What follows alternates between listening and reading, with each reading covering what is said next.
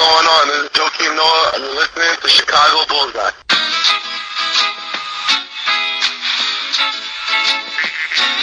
Give it all you got, take your very best shot, and may the best team win. The time is now, the name of the game is action. They're on the floor. Hello again, everybody. Welcome to a very special edition of the Chicago Bullseye. In this long, dreary season, we have a, a light at the end of the tunnel with the emergence of Coby White as a superstar and the other superstar, media superstar, the great Kevin Anderson from NBC Chicago. How you doing, my friend? I'm good. I'm good. You could say that Coby White is giving us a new hope. I could say that, right? I am so excited about this episode. I can't even begin to tell you the uh, the uh, palpable excitement that has been uh, all over my emails and my Twitter account about your top ten Star Wars scenes. But before we get into that, there is some uh, topics at hand about the beloved bull that we'll get into briefly before we go Yeah, through your top ten. So let's just start out. Coby White. Uh, the kid's exploded in the last three games off the bench. There's a lot of talk. Should this kid be starting now?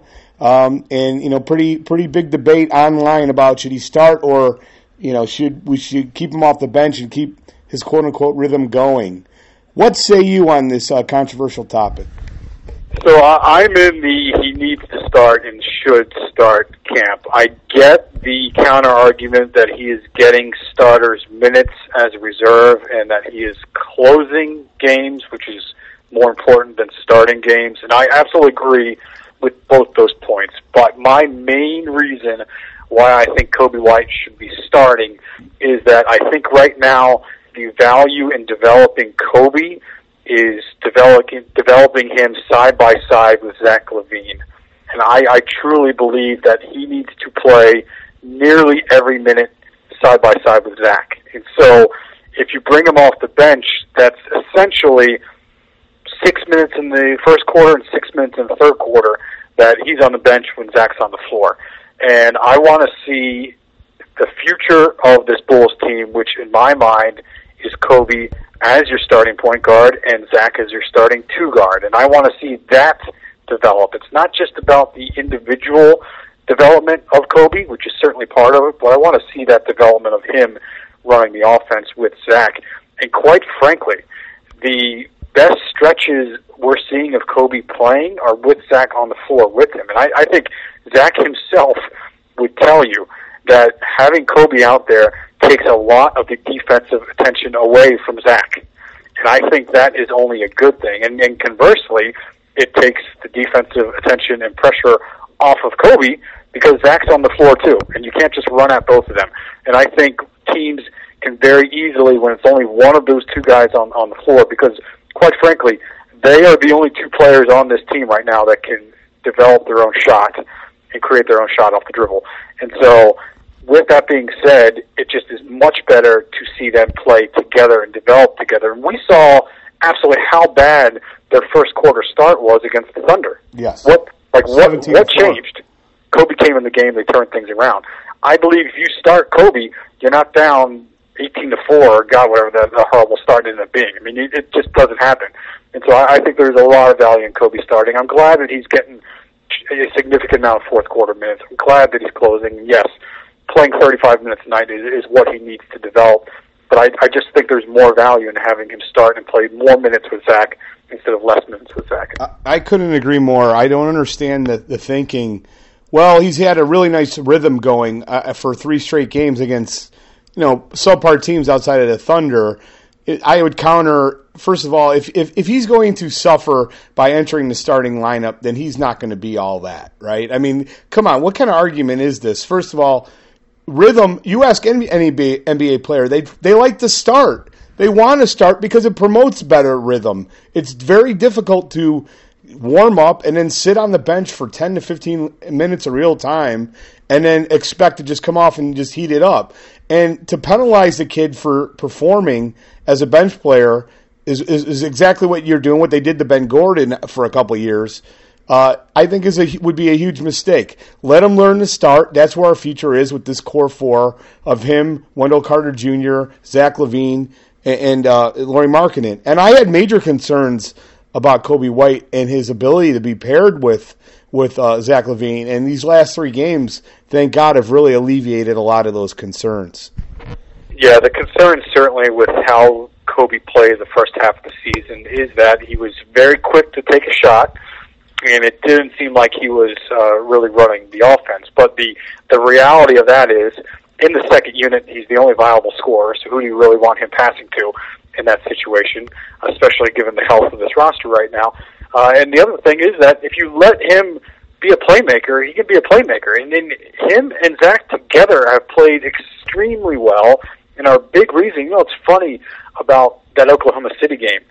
They they lost that game, but it, it absolutely felt like it felt like a win. Totally. Not only because of how Coby and Zach played, but because of the comeback. Like it was honestly the best loss of the season.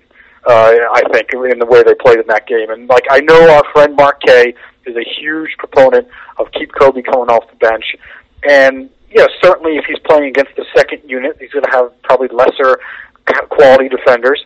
But I think in terms of where we are in this season, it is purely about developing the young players and the players that you believe to be your core and has nothing to do with wins and losses. And I want to see Coby next to Zach. I, I agree 100%. And frankly, Marquet's uh, disapproval of it only strengthens our argument. You know, so let's be honest. That's usually how it works, right? exactly. Take the opposite of what Marquet says, and then it's right. I mean, you, did you hear his nonsense at the end of our last show together about the Jedi suck and all this? I mean, what the? This guy's way out on an island. Uh, literally. We, we don't want to get into the Jedi stuff yet about Yoda, but uh, there's certainly a conversation to be had there. So yeah, well, we're going to get into that in a second. I, part of this is is question number two that I think goes hand in hand with this question about White starting, and that's are you a tanker? I'm of the belief that starting the coach's son over Otto Porter will hinder, not help the development of the core four. I'm adamantly against tanking this year. I understood it in past seasons, but in a draft where there's cl- no clear number one, where the 14th player could potentially be as good as the first, uh, I, I am against uh, sacrificing development for losses. You know, so this is, in my opinion, we should play to win for the rest of the year and get these good players to help the development, not hinder it. What say you? Yeah, I'm 100% on board with you. For the first thing is is the same reason that there is no clear superstar in this draft, uh, and you're just as likely to get a future star picking eighth or seventh. God forbid, it'll probably be seventh, uh, or you're picking top three. And the reality is, because of the lottery odds uh, flattening out, there really isn't a super greater chance of getting a top four pick if you are have the seventh worst lottery odds versus the tenth worst lottery odds. It's all it's all about the same. And we saw last year's draft lottery, the top three worst teams in the league, none of them picked in the top three in the draft because of that. And so I don't feel there's really much value in having an actual tank, a intended tank. Uh, you know, the and let, let's be clear, the way to truly tank is to hold players out who are healthy, and I don't see any value in that at all.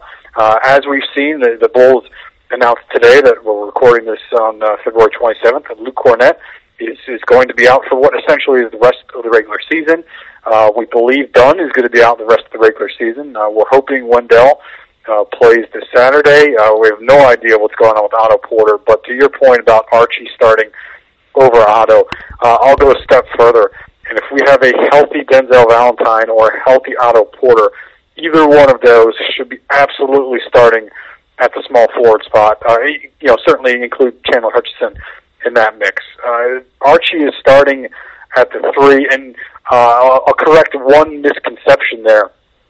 Technically, with the way Boylen is throwing out his lineups, Archie is your starting point guard, and yeah. Satoransky your starting small forward. But in in in terms of today's small ball, um, you know, you've got three guards out there starting, uh, which is never really ideal. But no, I I agree. In terms of Archie's production, he's certainly not getting starters minutes, a large part to do what Coby is doing out there.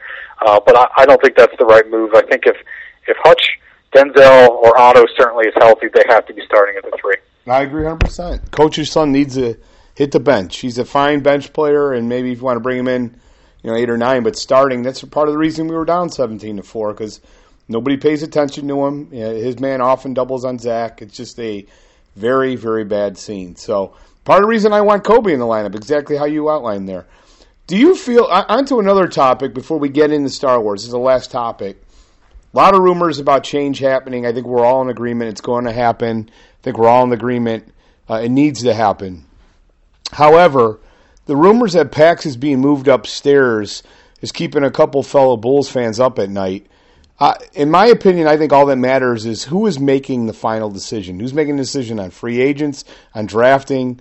Uh, it seems to be working quite well with Rick Hahn and Kenny Williams. Why is everyone so perturbed, and are you as worried about that possible move? So I think the level of uh, irritation slash uh, perturbedness comes with the answer to this question: Who do they hire? The next GM of the Chicago Bulls. Does that GM answer directly to John Paxson, or does that GM answer directly to Michael Reinsdorf? If it is the latter, then I don't think there's anything to be concerned about. You know, if, if this GM is the one who is has the final say on moves within basketball operations, then I am totally on board with whatever they do. Uh, certainly, Paxson has value as an advisor. He's got a lot of experience in this league, and if he, along with Doug Collins, for instance, if this person wants to lean on them and ask them questions and take their input, I have no problem with that at all.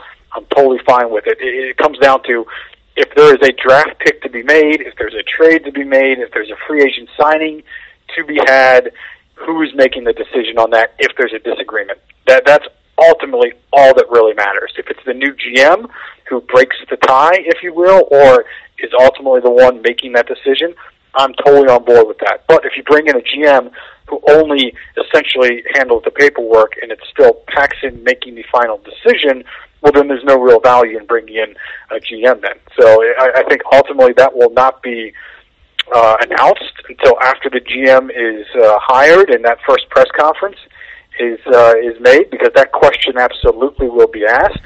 And if the answer is that GM is answering directly to Michael Reinsdorf, I'm totally on board. You're getting a fresh fresh voice, which hopefully uh, from someone outside the organization to come in, and then uh, I'll, I'll be 100% on board with with the future. So it really remains to be seen is how is that question answered in terms of how I'm going to feel and how I think the majority of Bulls fans are going to feel moving forward to this offseason.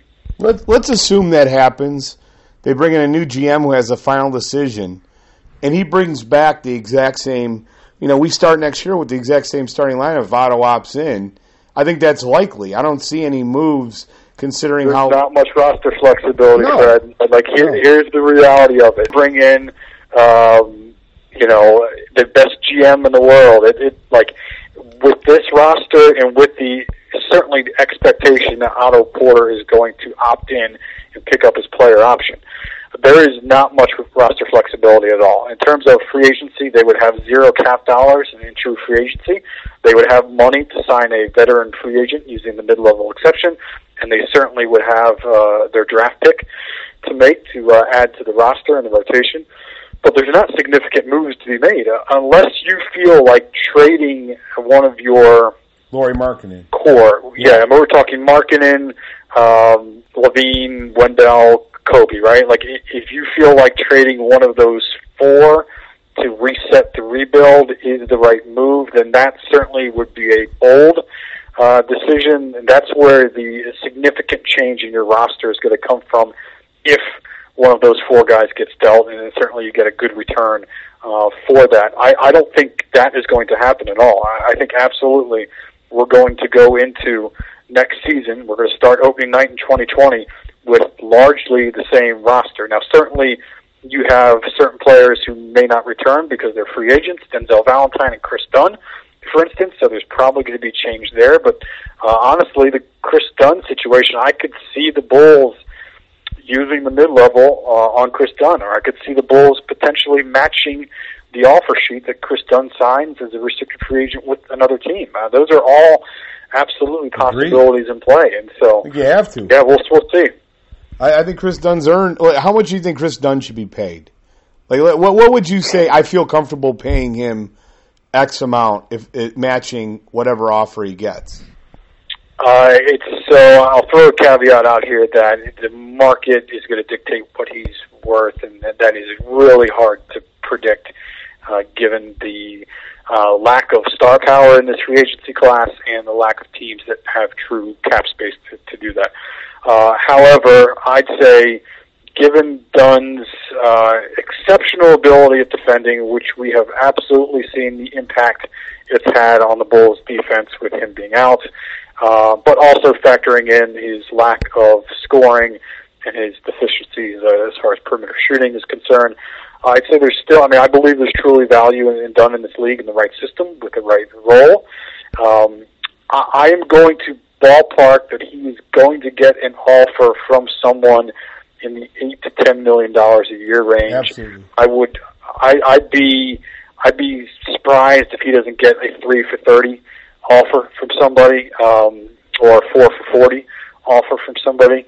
Um, this this off season certainly his injury history is a little bit of a concern, so I could see him maybe getting like a two for twenty two uh, from a team uh, and, and taking that. Um, so I'd be fine with the Bulls matching that. If it gets much more than ten, if it's twelve plus, I think that's a little bit too much, and I think you probably have to let him walk if the offer sheet is for twelve million per. Uh, but I, I honestly think that there's a solid chance that he comes back to the Bulls and that they uh, they match a, an offer sheet in the 10 million dollar a year range. A hundred percent agreement with that assessment. And then to wrap this up on the Bulls talk, I know everybody is looking like this is you know this has been a disaster. This season, without a doubt, unequivocally, has been a massive disappointment. But I now that Coby, after the last three games, I think big picture, I think hopefully people are kind of seeing the potential that's here, where you have a guy like Coby White, Zach LaVine, two explosive backcourt players, paired with a great defender in Wendell Carter Jr. You know, I think Lauri now to me is clearly the biggest question mark out of the quote unquote core, core four, but there's something there. You know, I, I don't know if you still feel that way or do you feel like, nah, we need to look in another direction and, and, and move some of these guys? No, no, I, I honestly feel that there's hope there. I mean, I, I'm strongly encouraged by what we've seen out of Coby. I mean, he is putting up numbers that have never been seen, in NBA history, really, uh, from a, a player off the bench or from a Bulls rookie. I mean, he's putting up just eye-popping stats these last three games. He's got 33, 33, and a 35 point game in a row. That is absolutely fantastic, and I, I, I quite frankly am surprised that he's that elite scorer. We saw stretches in the first half of the season in which he put up points in a hurry, but the efficiency that he is scoring at is really what people should be paying attention to. He's not getting 35 points on 35 shots.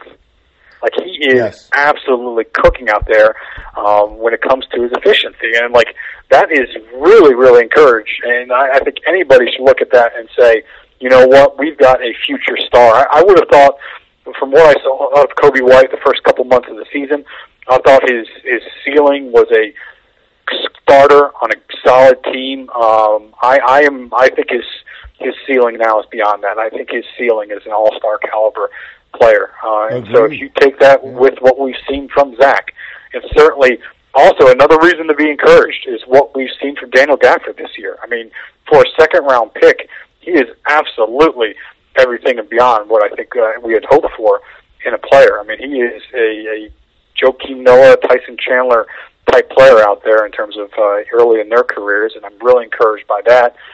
And there's, I still have hope for Markkanen. I mean, this has been a awful, inconsistent year for for Lauri Markkanen, and I'm hoping that he can get back on the court this season and close out the year with like a couple of really, really solid uh, weeks of play. You know, like maybe finish the last 15 games of the year and, and be stellar. I'm hopeful for that. I still think he's got all star potential. There are a lot of concerns though ahead now that I didn't have last October with him, and I'm still really high on Wendell Carter. And so, like, I honestly think in terms of like the future and this young roster, there's still like a lot of potential there, and I still have hope heading into next season. Like, if you tell me it's the same roster as uh, next year, just with a, uh, a lottery pick and maybe a veteran free agent wing because they badly need some depth there. Uh, I'm I'm still going to be pretty hopeful heading into next year. Amen. And a new coach. And I thought Chandler Hutchison had some really nice moments right before he got hurt, and it's unfortunate he can't stay healthy. But I st- I saw potential in him. They're going to have a number one pick that hopefully will be high, and they could hopefully get a, a, a rotation player out of that. I mean, it's not as dark as it looks right now. You know, a lot of this has yeah, to do the, with the Hutch thing. I feel like you're absolutely right. Like we were seeing like these flashes out of Hutchison that look great, but like he just cannot stay on the floor, and that's like that's really really concerning to me. Is just he can't stay on the floor. Um, Agreed. But you know, if he can end up like you, can, the thing is when you've got a guy who's injury prone, you mean you can't count on him uh, as a piece next season. All right, you can you can certainly say you're going to be on the team, and we hope you can stay healthy and be part of the rotation, part of the team. But you can't go into the season counting on him to be a big part of what you're doing, just because you can't you can't rely on him to stay healthy. At least what we've seen so far in two seasons. Great. Well, now that we're done with Bulls talk, let's move on to the, the, the main event, which uh, I, I'm so excited to hear. Your top 10 scenes in Star Wars history. Star Wars for you and for me uh, is one of, you know, been a major influence in my life. It's been a major influence, I think, on your life. It's a, Yeah. been kind of like a, you know, background music for our lives as we grew up with it and, and we continue as we get older, continue to you know, get blessed with great works of uh, works from Lucasfilm and, and the team at Disney. I love the last movie. I know uh, our good friend Mark Kay from Australia didn't. Uh, again, another bad take on his part. But let's let's get into your top ten. When are we going to start out with the five honorable mention first? Is that correct? Yeah, so let's let's uh, qualify this just so everybody's aware. We're going uh, my top ten best slash favorite scenes from the Star Wars films. So this, does not include Clone Wars, Star Wars Rebels, Mandalorian. This is only the films only. Uh, and if we were to get into the discussion of top ten of all Star Wars uh, visual media, you know, TV and uh, certainly the films, this list looks very different. Uh, I've got a a scene from the Clone Wars, which is probably my top in my top three that we're not going to discuss Whoa. for this, but we'll we'll have to go over that at a different point. So, again, this is my top ten scenes from the films only, and so these. Uh, let's start with honorable mentions. The honorable mentions are not in any specific order, so don't don't read them as being 15 through 11. Um, this is kind of random order for this. So honorable mentions, scenes that I love that are not in my top 10. Number one is in the Phantom Menace, the Darth Maul fight versus Obi Wan in Qui Gon. Uh, this is absolutely hands down the best part of the Phantom Menace film. The music with Duel of Fates and the the action. It was at the time the absolute best lightsaber fight we had seen put the film. It was absolutely amazing. Um, it, it's still, for many people, the most rewatched part of the film, and I can watch it at any time. Uh, I love it, but it's it's not it's not good enough to make my top ten. If uh, if you see where I'm coming from in that regard, and as we go into my top ten, that'll make more sense. Okay. Uh, also honorable mention is the Rogue One Darth Vader hallway fights the rebel scene. Uh, it is a quick scene. It's it's about a minute long. Uh, I audibly gasped in the theater when this scene happened, and like the the instant that you've got this hallway in darkness and Vader's lightsaber is revealed, I literally gasped and said yes because I I wanted that in the film because you had what is certainly the prime Darth Vader at this time, and we got uh, certainly several good scenes with him in the film, uh, but we didn't get like we we never truly got a complete badass Vader in any of the films. We certainly got some pretty good fight scenes with Luke, which we'll go over later. But the all-powerful, amazing Vader uh, was shown in that scene, and it's it's absolutely fantastic. I mean, it is it is a great part of that film. Uh, it was ironically shot very late in production. I, I, from what I understand, it was like last thing they shot, and it was done after the fact. It wasn't in the original script for Rogue One, and that they shot that scene about two months before the film came out. Uh, but it works. It's amazing, and I'm glad that uh, it kind of is in, you know basically near the very end of the film. I- Uh, it, it's definitely worth rewatching. I got to stop you here. I cannot believe that didn't make your top 10. I know. Mean, I think that's 90. I'd be willing to bet ninety five percent of the people listening to this are going to say that's in their top five. That's in my top five. I think I probably Yeah. have it. In there. What? And I, I one of the don't, I don't like, I don't take away from anybody who wants that. That that could be top five. It can be your number one scene. It is an amazing scene, and I can totally understand why somebody would have it in their top five. And then the reason it's not in my top ten is because there's no emotion in that scene. And then as we go through my top ten, you'll kind of see a common theme Okay. in that regard. So yes, it's a great scene. I love it. You're absolutely right. Uh, also, honorable mention: Return of the Jedi. Uh, certainly, the first act of the film, Jabba tries to execute Luke, Han, and Chewie with the Sarlacc pit. It's such an, like it's an iconic scene from from Luke's little salute to R two to signal to throw the uh, lightsaber out to the Boba Fett, Boba Fett wear, and him getting in the Sarlacc Yeah. you know, pit. Like that is it's such a the music of that scene by John Williams fits so perfectly. It's fun. It's exciting. It, it ends with you know certainly Leia choking out uh, Jabba, which is iconic. Uh, it always has been. Uh, amazing scene uh, that Carrie Fisher absolutely loved uh, doing, and it has become such a huge part of her character. And then you know you get the heroes speeding away as the main barge blows up behind them. It's such it's an absolute great scene. It's fun. It sets the tone for the entire film. Yep. Uh, also, uh, my fourth honorable mention is in The Last Jedi. It's a, it's a purely conversation-driven scene.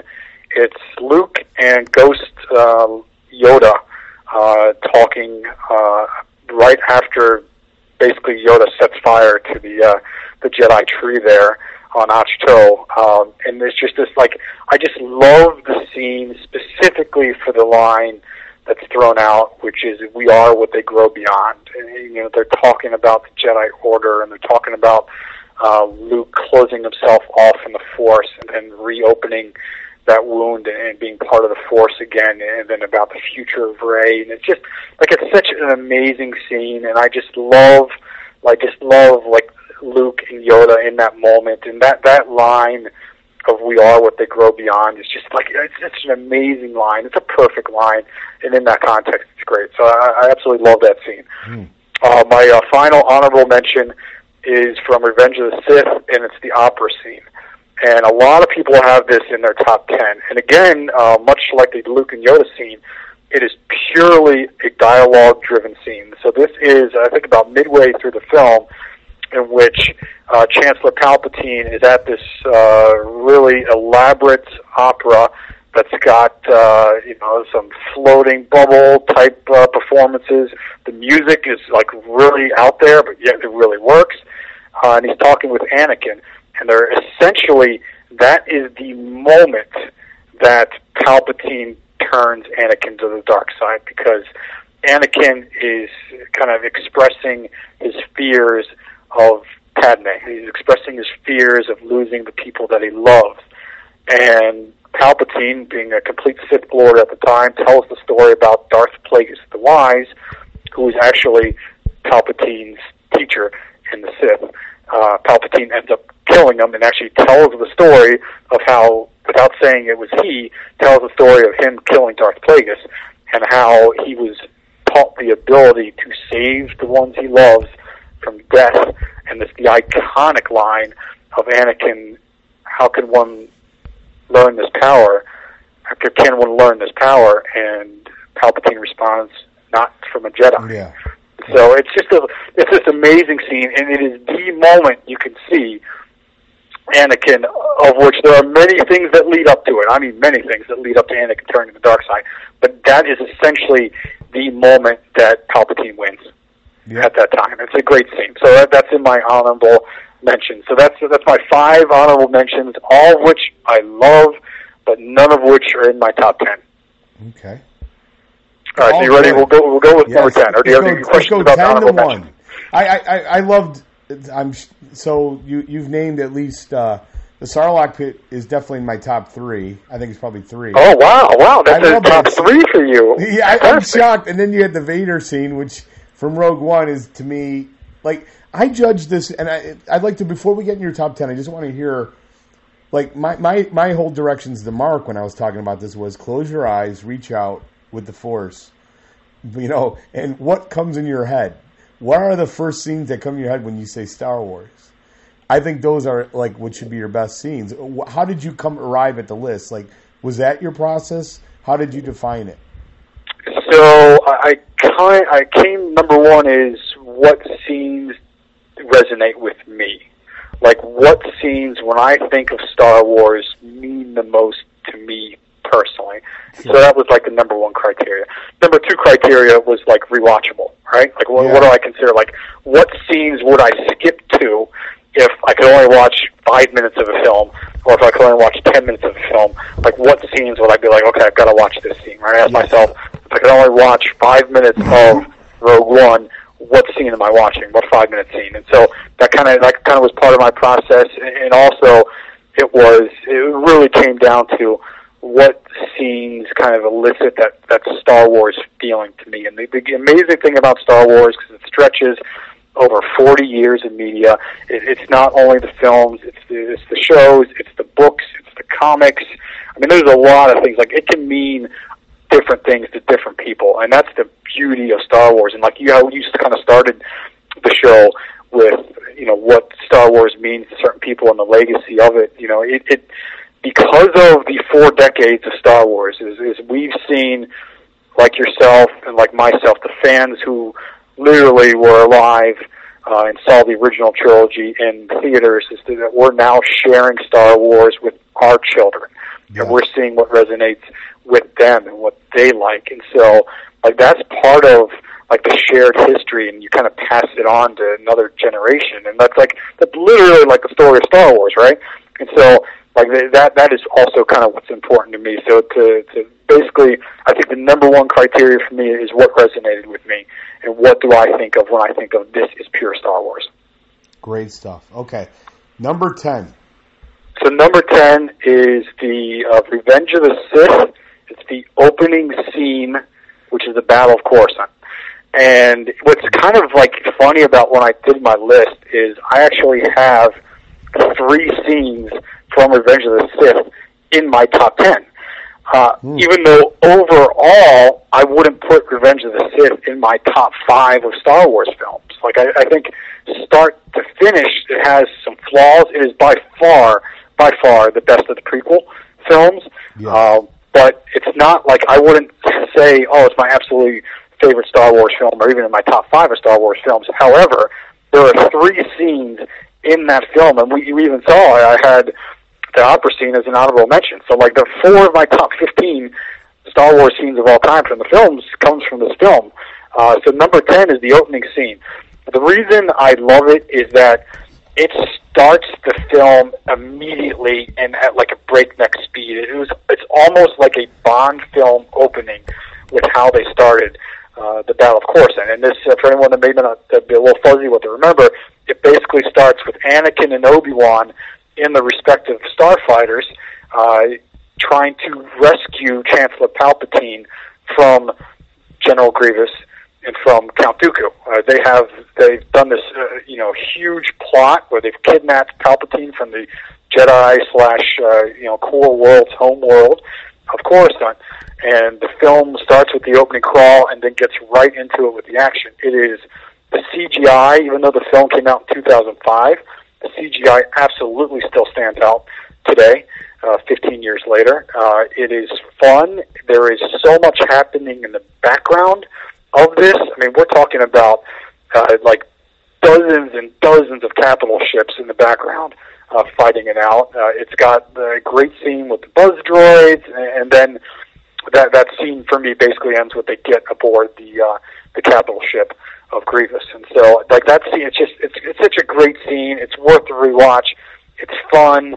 It sets the tone for the whole film, and you get that it's the really the last time that Anakin and Obi Wan are true like brothers in this film. Um, so that's my number ten. And there's also, I mean, the precursor of him, you know, going to the dark side where he executes him, you know, basically. Yes, yes. So you get. I wouldn't consider that part of the opening scene, but absolutely you're right. When basically Anakin has defeated Count Dooku, he's absolutely. He literally cut off both his hands.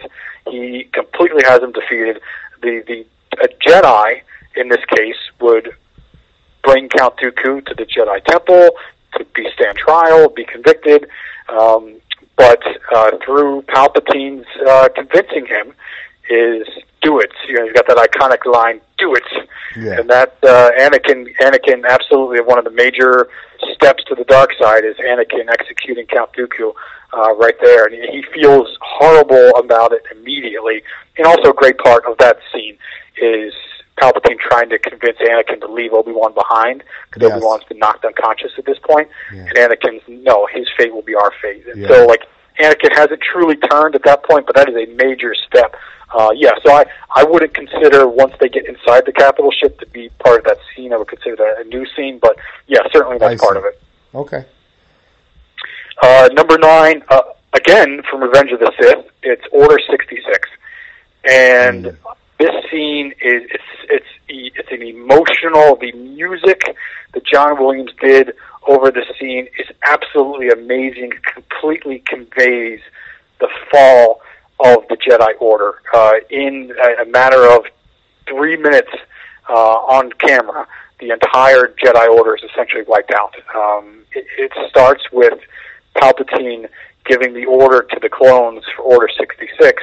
Um, and I, I want to make sure everybody is fully aware that the clones didn't like have a choice in this. This wasn't a okay. We knew what Order 66 was all along. Now it's time to turn, kill the Jedi uh, that Palpatine told us. There's actually like this chip implanted in their brains when they were created as clones that was hidden in there uh, that really not many people knew about. That when Order 66, the code word was given, they absolutely could not stop themselves from killing Jedi. That that was part of it, and so that's why like Cody, who is fought through hundreds of battles with Obi Wan, completely turns on Obi Wan immediately, nearly kills him. That's why all the other Jedi scenes of them uh, being cut down by the clones happens. It's not like the clones. The, the clones revered the Jedi. In some cases, loved the Jedi. When we're talking about like Rex and Ahsoka, uh, and so the clones had no choice in this. But Order sixty six, the way that scene was done, the cutting from planet to planet and showing various Jedi and how they died, and ending with Yoda getting that just absolutely like punch to the gut that something's gone wrong, and then him uh, turning on the two clones who are about to execute him on the, the Wookiee homeworld um, is it's it's an amazing scene. Like it, it just like resonates and everything comes together, and it, it's truly a like powerful moment and a pivotal mo- moment in all of Star Wars. I agree. Very good scene. Uh, number eight is in Rogue One. It's the Battle of Scarif space battle. Uh, this is to me the, and this is across all the films. Uh, this is the best ship to ship space battle we've seen in any of the films. Uh, it was absolutely the moment that the rebel ships come out of hyperspace over Scarif to the unleashing of the hundreds of TIE fighters um, from the, the, the main defense base there. It's like it's amazing. Like it just everything from the Y wings trying to bomb the uh, the the force shield that, that covers the planet to get inside of Scarif to the X wings, uh, then using the Hammerhead Corvette to take down two destroyers. Two star destroyers at once. Like I love that scene. Like it's absolute, absolutely amazing. And I am like I'm a sucker for like Starfighter stuff. Uh, X-wing series back in the day was absolutely amazing. And so like that that scene, like it was like I wanted that, and my like huge disappointment out of the Rise of Skywalker was we had like this setup of what could have been the best space battle ever put to film, and we didn't get it because we they they the film ran too long, or they didn't have the budget, or they didn't feel it's necessary in the Rise of Skywalker to expand on that. But like Rogue One and that space battle is like amazing, and there are cuts on YouTube which are just the interplay, intercuts of just the space battle, and it's it's worth the watch. It's absolutely amazing.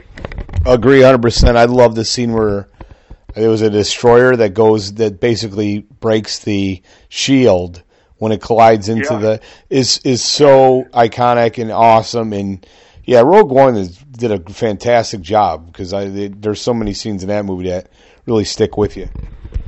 Yeah, so here's number seven is also from Rogue One, and this is going to be probably uh, most people's controversial uh, take. Uh, so this scene I'm about to tell you would probably not be in most people's top 100 of Star Wars films.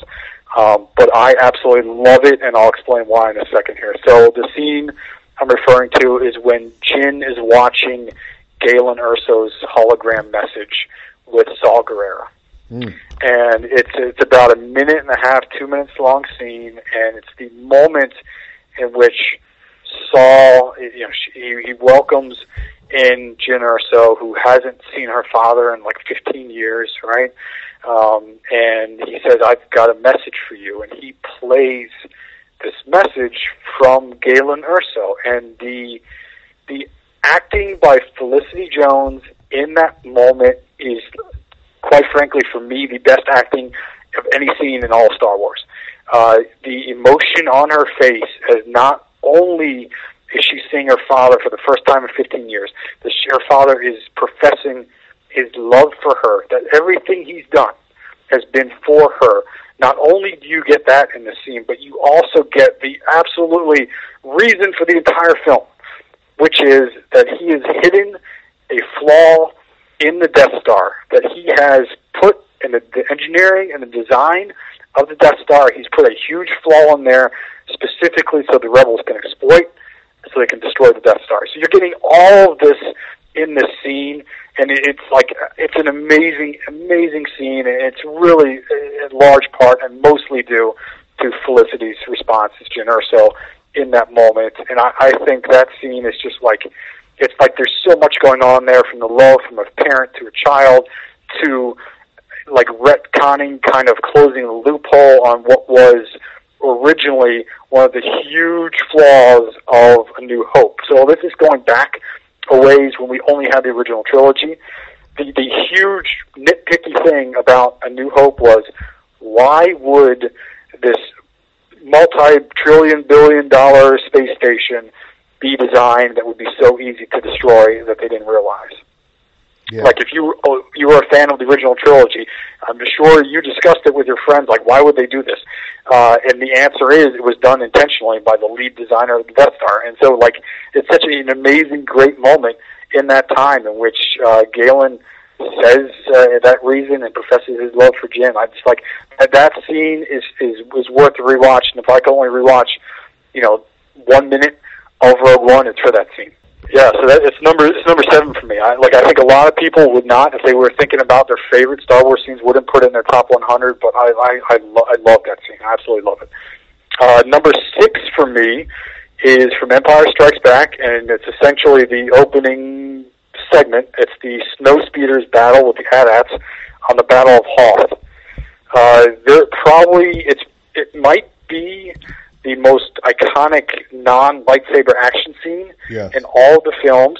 It absolutely is the most recreated scene that any kid with any Star Wars toys has ever played with in their minds.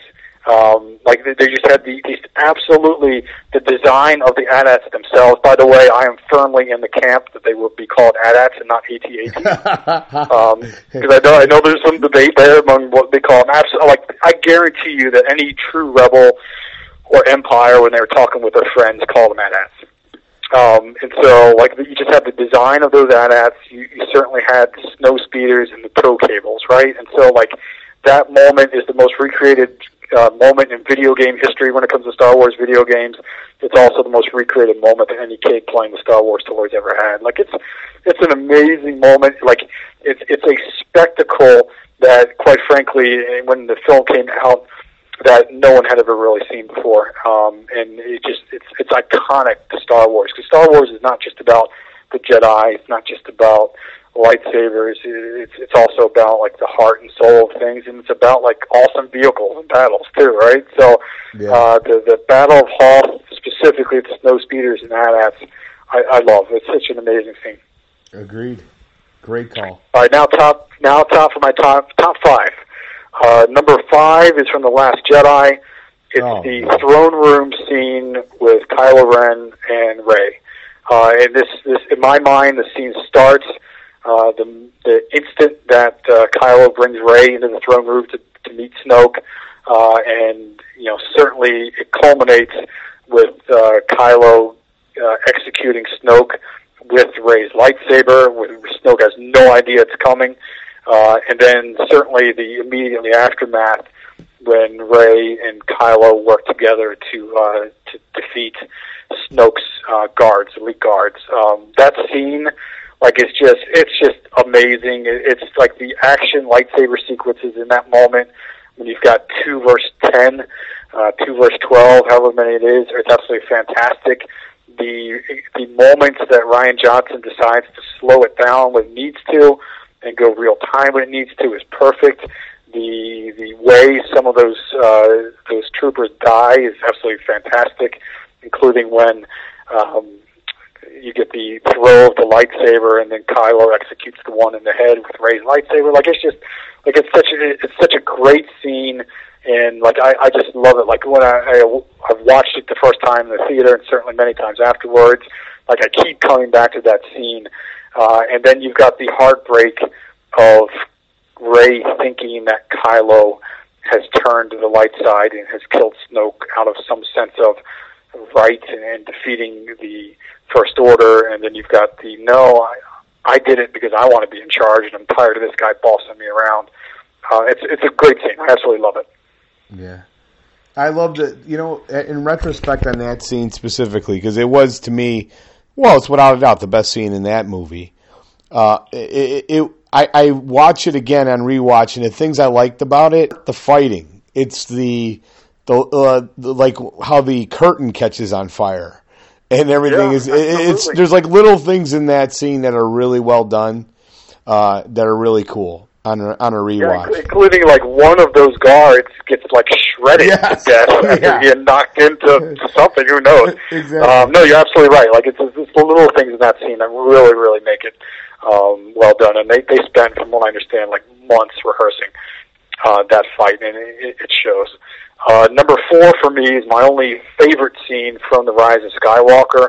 Uh, and so spoilers for anyone who hasn't seen Rise of Skywalker yet, but it's it's the Rey be with me voices of the Jedi scene. Uh, and so you've got essentially the moment at the end in which all looks lost. Palpatine has seemingly won again, and, and Rey makes a final desperate plea for the Jedi to be with her and give her strength.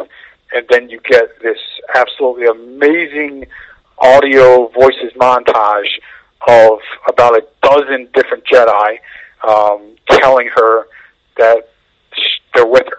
You know, and like Yeah. literally, we have Ewan McGregor as Obi Wan. We've got um, Mace. We've got Samuel Jackson as Mace Windu in that scene. We've got uh, you know Ashley Eckstein as Ahsoka Tano in that scene. Like it's like it's absolutely amazing and like like it just it's it's so perfect and so well done that they at that moment they decide to be with her and give her strength that and then certainly it follows with her taking not only Luke's lightsaber but Leia's lightsaber together to kill Palpatine essentially with his own force lightning. Like that that scene is just like it's it's amazing and like I love it and I, I can't wait to watch it again uh you know really soon when the when the film comes out on uh, Blu-ray and then I get to watch it uh, again. But that that scene like it's just like the the job that Daisy really did in that moment and the the audio montage is just it's perfect like I love it Great, great call.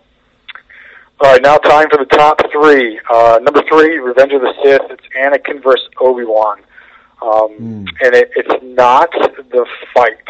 So, like the, the the lightsaber battle between the two of them is is fantastic. There's a lot going on with them jumping around and going from location uh, to location uh, Mustafar.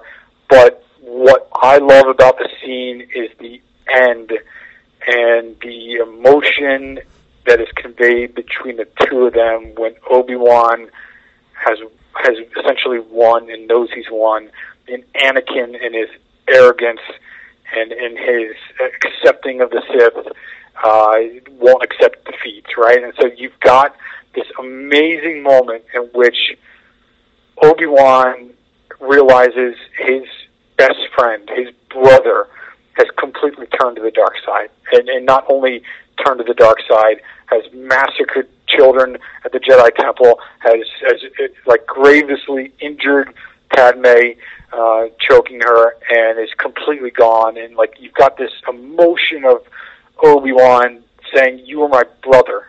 You were you were supposed to." End the Sith, not like become one of them. And it's like this amazing scene. And then you on the on the flip side, Hayden Christensen gets a like gets a bad rap as an actor. He was he was really good for a lot of Revenge of the Sith, and he was damn right perfect in this Yeah. scene because you get like you get the hatred out of him. Like you, he was he was his brother, and like you get this I hate you, and like from my point of view, it's the Jedi who are evil, right? And so like like you truly buy into him, misguided as he is. You completely buy into him thinking that the only way to save Padme is to go to the dark side and like turn to the Sith and become an apprentice of Palpatine. And so like you've got this this back and forth where like Obi Wan doesn't want to do it, but he has to, and you you've got the kind of meme um, version of the "I have the high ground, don't try it," and and Anakin does, and Obi Wan chops off uh, most of his limbs, and uh, even like essentially dying on that that rock beach in Mustafar, Anakin screams out, "I hate you!" Like he's still holding on to that fury and holding on to that hate. Uh, that scene is absolutely amazing, and it's to me, it's not because of the lightsaber battle; it's because of the the true fall and how far Anakin fell in that moment. Number yeah, two. uh, number number two for me, uh, back to Empire Strikes Back, is the Luke and Vader fight and the reveal of no, I am your father. Um, this scene is absolutely iconic because of the shock that anyone who had uh, you know not seen Star Wars before, or even today has not seen Star Wars, and they go through that scene, like the, the shock of that scene uh, is like amazing. It's like the, a major twist that will be like really hard to duplicate in any any way, in really any film again. And you also had the emotion of Luke, just can't believe it. And then he comes. You can see on Mark Hamill's face and Luke's face the the acceptance that search your feelings. You know it to be true. Um, it's a it's a great fight in itself. Uh, even though Vader essentially is taking it easy on Luke the entire time uh, because he wants to turn him to the dark side, and, and then it's the acceptance by Luke that you are my father. That that Anakin wasn't killed by Darth Vader. Anakin became Darth Vader, uh, and so that that to me is, is my second favorite Star Wars scene. And I think this this scene specifically kind of touches on the whole meaning of Star Wars, which when you get down to it is about identity and Yeah. really the meaning of life. Like where where are you in this grand scheme? What is your part to play in this grand you know grand scheme of life? And like I think anybody whose priorities are in order, if you ask if if you go up to somebody and ask them who are you, like what makes you you, if your priorities are in order and you have children, you should be I'm a dad or a mom. Like that should be one or two. Or if you if, if you're a child if you're if you have a father, I'm I'm also a son to a father. So it's kind of like the most important thing or one of the most important things in your life Family. is family. family exactly and and and i think that's what makes and that theme runs throughout all nine films especially in the ninth one of you know what, what is your identity what makes your identity who your parents are or you know what what really defines that it's just such Yeah, a great or- scene and it, Yeah, or in the case of Rey, choosing your identity and not being defined from who your grandfather was. right Um, Right. You're you're absolutely right, and so like to to get to my number one scene, it, it kind of is along the same lines, and this to me is the entire essence of Star Wars, and it it is. I don't think it will ever be topped. It's Return of the Jedi. It's it's Vader saving Luke from Palpatine, and that entire scene, and, and it's not just about that moment in which Vader is seeing his son essentially being killed, executed by Palpatine, and then deciding, I'm not going to let that happen and killing Palpatine himself. It's also the moment in which Luke is enraged and like uh, make absolutely no mistake about it. Luke tapped into the dark side to defeat Vader Yes. at that Yes. moment, right? And then you get the moment like that's what Palpatine wanted. That's absolutely what Palpatine wanted. And Luke deciding I'm not going to become another version of my father. Seeing his father's hand is just like his hand. It's it's it's an android hand. It's part metal, and throwing his lightsaber Yeah. in that moment, deciding that I am a Jedi. I'm not going to turn the dark side. I'm not going to do what you, what my father did. I'm not going to do that. Like that, that scene, and then Vader saving him is the absolute essence of what is truly Star Wars. And that is like it's about being redeemed. It's about how there is light in all of us, and there is hope in all of us. And in that moment, we can make our own decisions about what to do when faced with a really difficult decision. You can make the right decision. And so, in that moment, that is Luke turning to the light side, like understanding what Obi Wan taught him, understanding what Yoda, Yoda taught him, and that that that to me is the pinnacle of what Star Wars is. Did you listen to the last Bulls HQ I did with Mark K? I haven't yet. I can't wait to do it because I know you touched upon. I- that- uh, you named my number one Yoda scene. and the Jedi. You name my number one scene. It's a little bit different spot. Like to me, I think the the, the greatest scene in all the Star Wars movies begins where Luke is hiding. I will not fight you. And then he says, "Sister, you have a twin sister." I think it starts right there, where he goes, "Well, if she will, if you will not turn to the dark side, perhaps she will," which is like, you know, incredible to use that against. And he, and he comes out, and you're right. He taps into the dark side. He lets the the anger get the better of him, and the hate, and he almost executes his own father. And then Palpatine comes on laughing. You're right; it's all wrapped up in there where he lets it go. He lets he throws down his lightsaber. I'm a Jedi. That is the essence of it, right there. It's the greatest. You're right because like with that one line, "I will turn your sister." Uh, that like is what gets to Luke, right? He's like, "You can do what you want to me, but you absolutely will not get to Leia." And that like he taps into the dark side, but then decides not to completely follow through with it and, and kill his father. And yes, hundred percent. That that's essentially the same scene. That's part of it, um, and that that is my favorite moment from all Star Wars films. and that is a home run list, Kevin. I love it, man. I, I cannot wait to hear people's feedback on your list, your top ten. Everybody, please email me what you consider to be the best moment. Uh, but I, I'm 100 percent in agreement with Kevin. That is my number one scene, also, and I think for that reason, the more I watch the Star Wars movies, I, I still think Return of the Jedi, despite the Ewoks, is the best film for all that reason with the with the uh, Palpatine. So, like, it's a, little funny aside here. I asked my twin sons, who are seven, I asked them what their favorite film, what their favorite moment from any Star Wars film was. Their response was from Return of the Jedi when the Ewok steals the speeder bike from the Scout Troopers. so, so from a seven-year-old's perspective, it's the moment where the speeder bike gets stolen by an Ewok. So, like that, that's coming. Everybody, the fandom is different. Every every fan's got a different favorite scene. So, if you're a seven-year-old, that's probably your favorite scene. I want to throw one more question out to you because I thought this Yeah. scene was one of the best scenes in any Star Wars movie. Was in the Rise of Skywalker, the scene with Han and uh, and Kylo Ren. Yes, it's amazing. Yes, absolutely right. I love that a- scene. I thought it was great. It's a shot-for-shot creation from The Force Awakens, right? Like it's, Yes. it's essentially the same dialogue, the same way it's shot. Uh, even like in the, the sense of the, the back and forth, and they're on a bridge in Force Awakens. They're on this little narrow strip of the Death Star uh, over uh, the ocean.